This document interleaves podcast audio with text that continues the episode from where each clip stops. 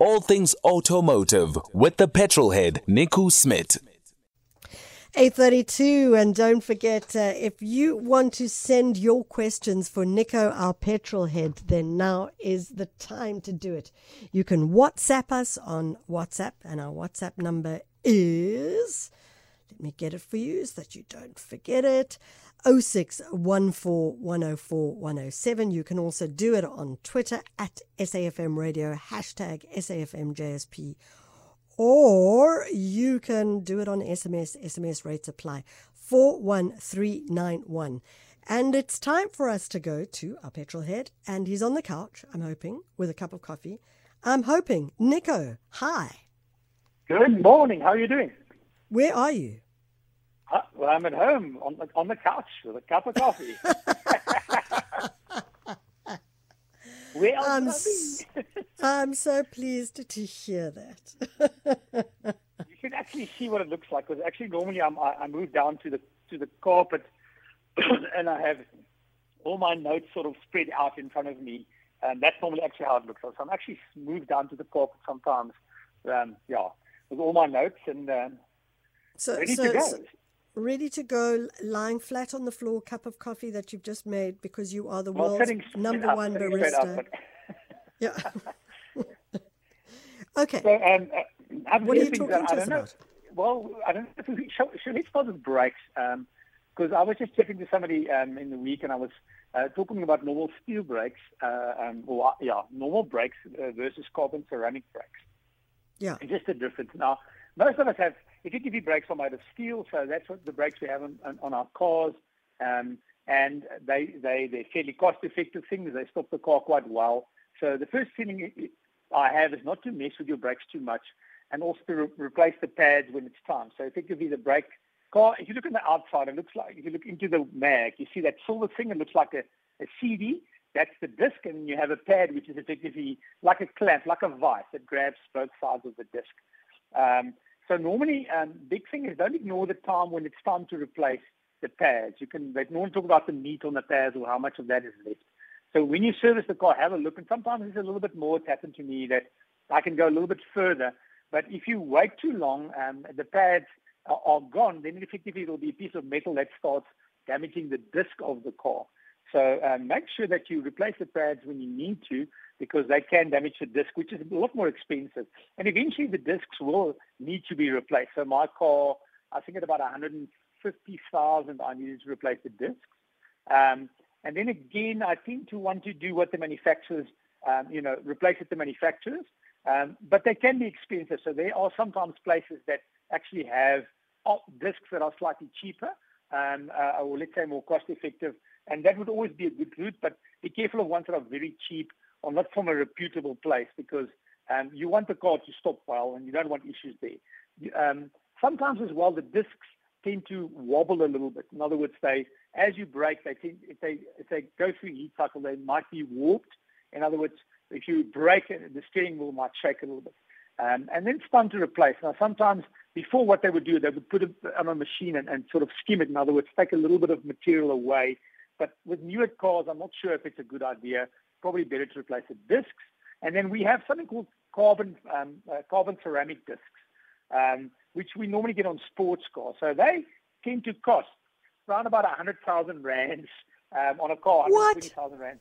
Yeah, that's just for the discs. Um, so carbon ceramic discs effectively will stop the same as normal brakes. So if you have um, your normal brakes versus uh, carbon ceramics, if you do a brake test at let's say 100, let's say two cars that have the same brakes, they're driving at 120 k's an hour, hit the brakes, the cars will stop in the same distance.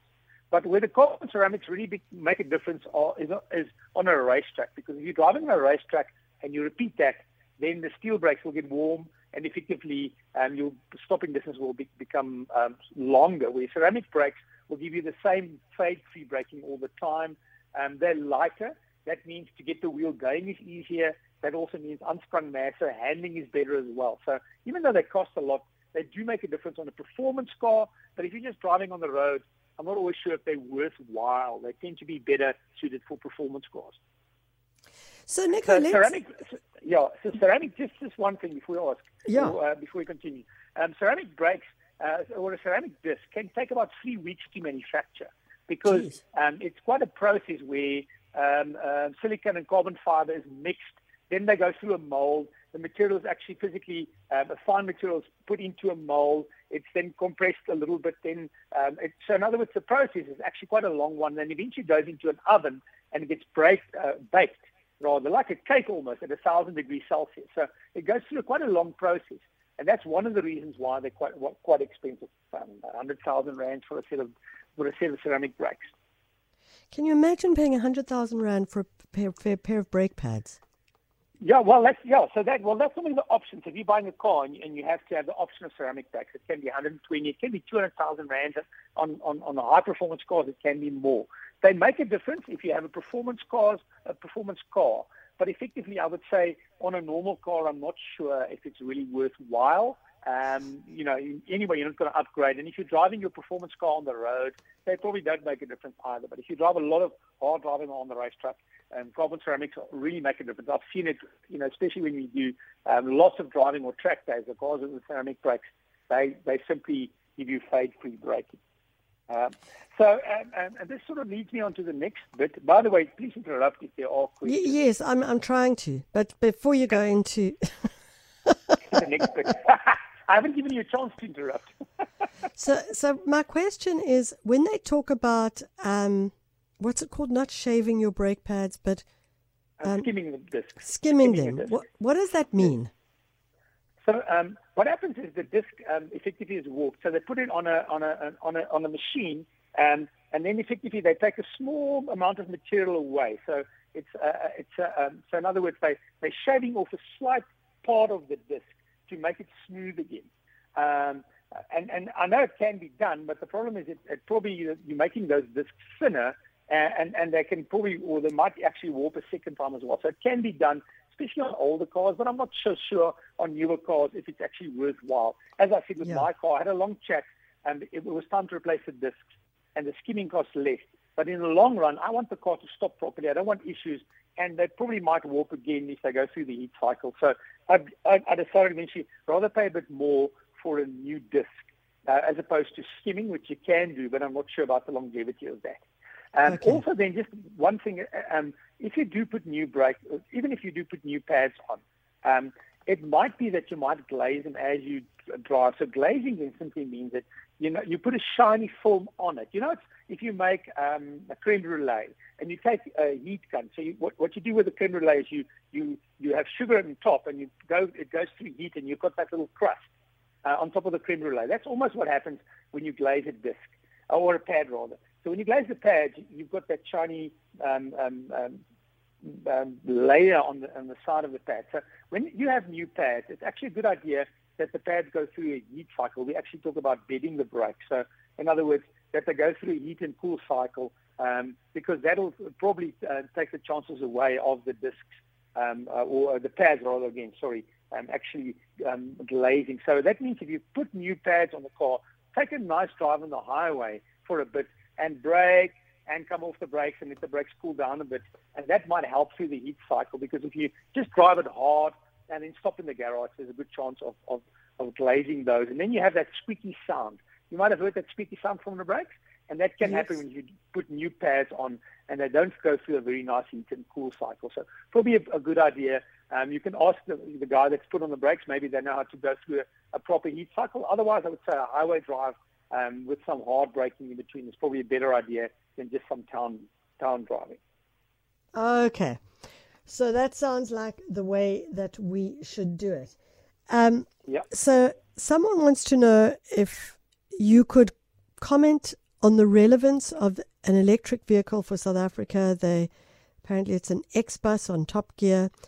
Um, and what are the chances for it being imported to South Africa and what time frame? Okay, I haven't been able to open their um, their they've they've got a they've got a link to the car, but so we can't really comment on it right now because we can't tell you exactly what the car is. okay, so, so, the thing with electric cars, Michelle, as I said before, I, I really like them. They, they, if you for an everyday drive um, uh, in cities, they're great because they're quiet and comfortable, and you can charge them at home. Um, the big cost, the big issue is actually still cost. Even with issues with with, with with um, load shedding, and, and I mean, we had now yes, yesterday somebody stole electric cable, so we had for about half a day we didn't have electricity in the whole neighborhood. But in reality, I'd still buy electric cars because I'm still, um, you know, they're still easy to charge. The biggest problem, is, unfortunately, the cost of electric cars.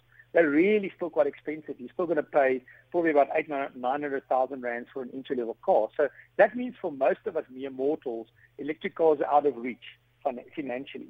And uh, and that I think is probably the biggest issue is that they, they're not cost effective and they're still expensive to manufacture for the car manufacturer. So you don't really get an entry level electric car at 300,000 or 200,000 rand. So that's probably the, the, unfortunate part of electric cars is that they, they, they're very expensive.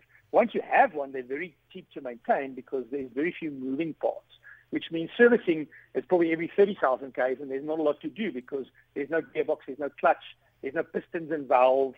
So it's, it's a cheap thing to, to live with after that. But is there no gearbox in an electric car? There's no gearbox. It's simply, it's like a little Scalextric. So really, it's like a little Scalextric motor that, uh, or. It's just an electric motor, and the speed is just by spinning the motor faster. So the faster the car goes, the faster the motor spins. So very few moving parts, which is then a simple thing. But the, the issue is unfortunately the cost, um, and they're a little bit soulless, to be honest. You know, yeah. they, if you like the way a car sounds and the revving motor and a gearbox and being attached to the driving part, uh, electric cars are smooth and quiet and nice for a city, but you're losing a little bit of that revving and, and, and part being part of the experience. So that's the downside. I think the simple thing for me is the cost. Um, but yeah. they're easy because you, you stop at home, you plug it in, you charge it. The next day you can drive again. You can, um, you know, you can drive for a while before charging. So they're simple and quiet and nice city cars. Okay. Got a voice message for you. Let's go straight to that. Good morning, Nicole. Good morning, Michelle. Good morning to the team and the loyal listeners. Michelle, first question to you. How can I personally upset you? Because whenever you are on radio, you are full of joy, vibe, excitement, uh, which uh, normally I feel jealous of that. So, how do you get such an energy? Secondly, Nico, um, it's very foggy in Bloemfontein. You can't even see the distance, even 20 meters in front of you. So, what are the safety measures that you can give us, especially in this foggy season and then very cold season? Is Bramoro in Bloemfontein? Hey, Bramoro, that's such a that's such a great question. This whole idea of foggy mist. How does one drive? Um, yeah, I mean, it's it's good because you always think you have to put on your hazards you never really know what you should do. So, what's the deal? Cool. By the way, nice voice message. I enjoyed it. It's really a, a, a nice, um, fresh one for a Saturday morning. Okay, so the big thing is, of, co- of course, is, is visibility. Fresh. fresh. The, the biggest one is visibility. So please don't use hazards. Hazards should be used in the case of an emergency.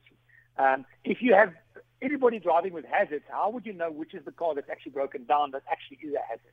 So hazards hmm. are there for using when you when you literally your car's broken down. So that's actually where your fog light comes into play. So the first thing I would say, if it's very foggy, try not to drive. Uh, you know, if you can't see, don't drive. Some a lot of the time you don't have an option. So if you then drive, use the fog light in the car. So the fog light at the back would be a very bright red light um, it depends on the car. So, you know, the cars are very different. Some would have a little button next to the light switch. Older cars, some of the cars, you pull out the light switch and, and the fog light goes on. So, number one, that's when the fog light at the back um, should be uh, put on. At the front as well, um, brights don't always work because if you put the brights on, they seem to just actually almost blind you. So, so sometimes the cars, um, older cars had fog lights at the bottom. They were yellow. Newer cars the fog light is sort of hidden away. It doesn't really say fog light, but um, sometimes it looks like a little cloud with, with lines on it. That's your fog light. So if you're not sure, have a look in the owner's manual, which is your fog light at the front. Um, so it would be clear in the owner's manual which is the fog light part. And they tend to shine a little bit lower and wider to help with visibility. So adjust the speed. Um, don't, I wouldn't stop. Um, and I wouldn't drive at 10 k's an hour because that doesn't help. But you've got to adjust the speed to the conditions at hand. Um, keep a lookout for what's going on. So then, as part of that, you've got to be observant of what happens in the front and the back. And that's actually where two systems, which are normally options, make a big difference. One of them is, is a radar or adaptive cruise control, because how that works is that's got a radar sensor that's always looking ahead and warning you when there's a car. And the display, even if the system isn't set, in the driving, you know, in, in front of you, would show you if it sees another car. And that basically goes through the fog. So if you have something like a radar cruise control, um, when you've adjusted or um, you've actually activated that, that helps because even though you can't see the car, the radar will see the metal and slow you down. And some cars I've seen as well, with, uh, and I've experienced this as well with night vision. If um, night vision is an infrared camera, now if the fog isn't too heavy or too thick, the, the, you can actually watch the display. And even though you can't, it happened to me in Cape Town, I couldn't see the cars, but the, the infrared of the night vision actually showed me the cars in front. So that was also a, a good one. But both of those are fairly expensive options to have. Uh, the radar cruise control, not so much, but that actually helps a lot. But I think those are my basic tips for the, driving in the fog. But most importantly, don't put on those. Um, the, br- you, the, the bright, yeah. Don't put yeah. on the brights because they, they, they effectively almost blind you. So put on your fog lights and adjust the speed and, and be aware of what's going on. And obviously, you know, if it's very foggy and you and you can't, and you can you can put out the driving, rather do that as well. Don't go Yeah. fast in the fog. That's really going to be the worst thing to do. And drive. And one more thing: drive the road you know, um, because if you can't see, if you have prior knowledge of where you're going, it's easier. If you know, listen, I'm driving this road and there's a pothole on the left, so I'm going to go a little bit to the right, or there's lots of curves. If you drive the road you know, it's also going to make it easier because you know where to go, where where to go slower, or where to expect, let's say, um, uh, um, bumps in the road or whatever, speed bumps. Yeah. Okay, Nico, we have to go to a break, but when we come back from the break, uh, um, I need you to answer someone's question. Someone's saying, Morning, everyone. What is a drive cycle and how is it performed on a vehicle? What is a drive cycle and how is it performed on a vehicle? We'll go to the break and uh, you'll answer that when we get back. Michelle Constant on SAFM. We are, of course, talking to Petrolhead, the one and only. So, my question to you is the drive cycle. What is it? I'm not sure. Did I? Is it something I said? uh, The heat cycle or, or, or the drive cycle? So the heat cycle I, I mentioned with the brakes is simply heating them up and cooling them down. I'll give you an example. If we did a track day, um, uh, or, let, uh, or I was doing driver training and there was a car that hadn't been on the track, what we do Yeah. is we take it out on the racetrack, even on a new on a race car with new brakes. You go and drive hard, um, let's say on the racetrack, go to 160, then brake hard to, to slow the car down to, let's say, 40. Then go back to 160, slow it down, um, do it a few times, and then drive a lap and just get air through the, the, the discs, but don't use the brakes again. So um, that's effectively the heat cycle. Now, I'm, I'm not saying go on the highway, go to 160, brake to 40, but you want to heat the, the, the, the brakes and then cool them down without touching them, and heat the brakes and cool them down without touching them. And that's the heat cycle they go through. And once they've gone through that heat cycle, they're less likely to glaze, to make that shiny part, and to squeak as you brake. So that's what I was talking about, the heat cycle. It's not really, I guess, a drive cycle, but a, a car is going to go through some heating and cooling. So, um, yeah, um, important that, that um, you know, that almost leads me, I don't know if there's some more questions, onto Yeah. the next part, um, which is effectively some things that you should or shouldn't do with your car. Uh, and the biggest one is don't idle it in the morning to get it warm. We have spoken about this uh, before, but I tend to repeat myself, I guess. But cars, um, don't, the worst you can do is idle the car to get it warm. Simply start it in the cold morning. Are we going through, through winter now? Even in Sutherland, doesn't matter. Start the vehicle and start driving immediately. Don't rev the engine hard. Give it some time to warm up. Watch your gauges where they should be, but don't idle it to get it warm. That's not a good idea. Just drive it when the temperature's ready. You can go. And the least wear and tear is on the highway at 120. The worst wear and tear is on startup on a cold morning. Really? So, so just um, give us that sound again. What was it? it sounds like a horror story. So, Yeah, okay. yeah, yeah. No, it's not exactly, the e, but it's a, it's a horrible squeaking sound. And, you know, once it's there, uh, it lasts a while. You've got to basically drive through that. So if you do have glazed pads or discs, you've got to drive through that. So that takes a, a few, uh, few, quite a few kilometers to get through. So that's why Okay, new so- brakes. so- yeah. So, so AZ is saying uh, it is a drive cycle and how is it performed? But we'll so AZ will just do a bit of research on that. Then the the person who was talking about the X bus says that the X bus is a particular electric car. It's a modular convertible like a minibus, camper van, or bakkie, um, developed and produced in Germany with a nostalgic wing to the VW bus.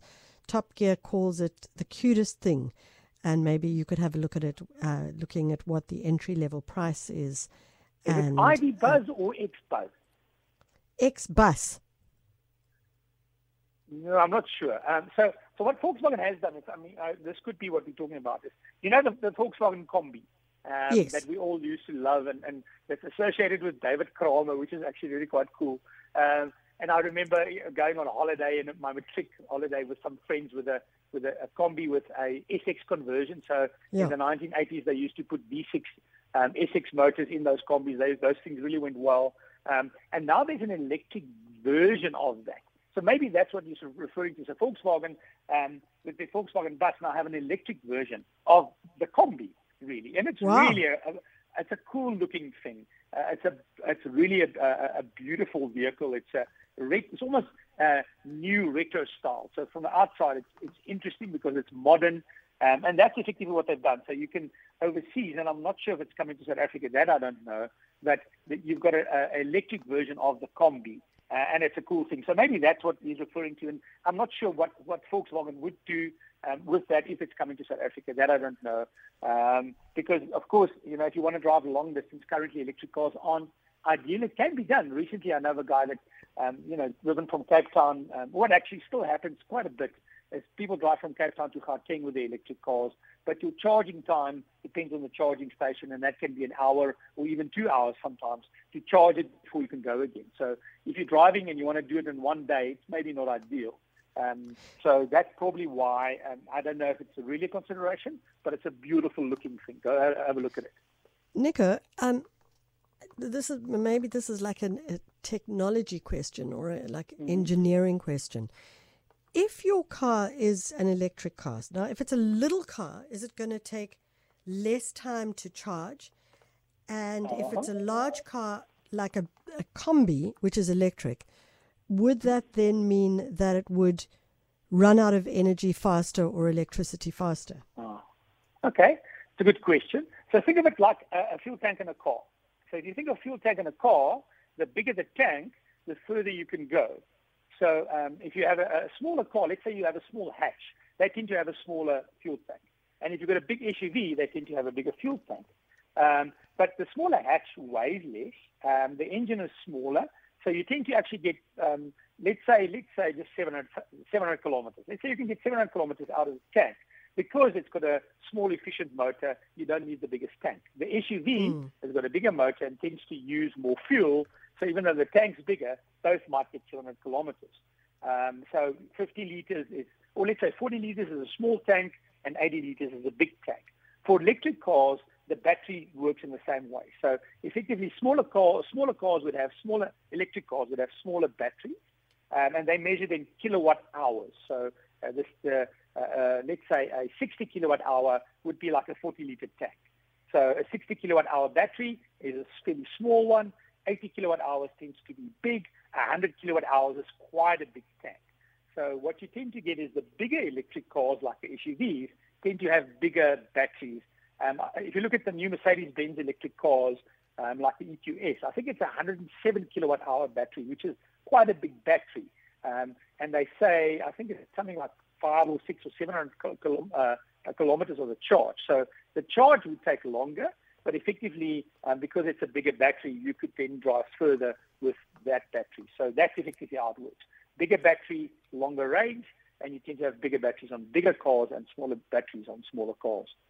Okay, we are running out of time, but I just want to read Jack Picati who tweeted this because I think it's kind of interesting. You know, we were talking about why we that you know you were saying don't put your hazards on if you're driving in fog, and Jack Yeah. is saying saying that hazards for him are the unspoken language to tell the speeding fool behind him to slow down before they rear end me in the fog.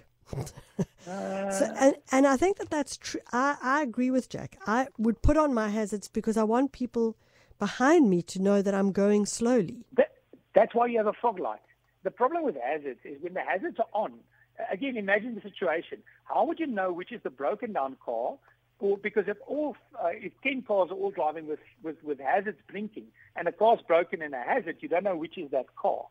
So hazard lights are there for an emergency when the car's broken down. That's why you have a fog light, or that's why if you feel the car's a little bit too close, then just brake a bit harder or break a few times so they can see the lights on, or just get out of the way and let them pass. If they want to go make an accident, let them go make it other somewhere else. Then get out of the fast lane anyway. So that's my feeling. I'm really not a fan because as soon as it starts raining a little bit more, people put the hazards on. But again, we don't know which is the cause with the hazard because everybody's driving with the hazards. We tend to now nowadays, if anything happens, we, we jump to the hazards. If there's a problem, if all the cars are stopping quickly on the highway, yes, maybe you could consider that. But I would be careful of, I think we're almost, in my opinion, overusing hazards in South Africa, hazard lights. We just put them on when we get a chance. I see sometimes people want to make a phone call. They sort of, sort of almost stop in the middle of the road, put the hazards on and make a call. so that, it's a little bit crazy, and I've seen it happen. So let's not overuse our hazards.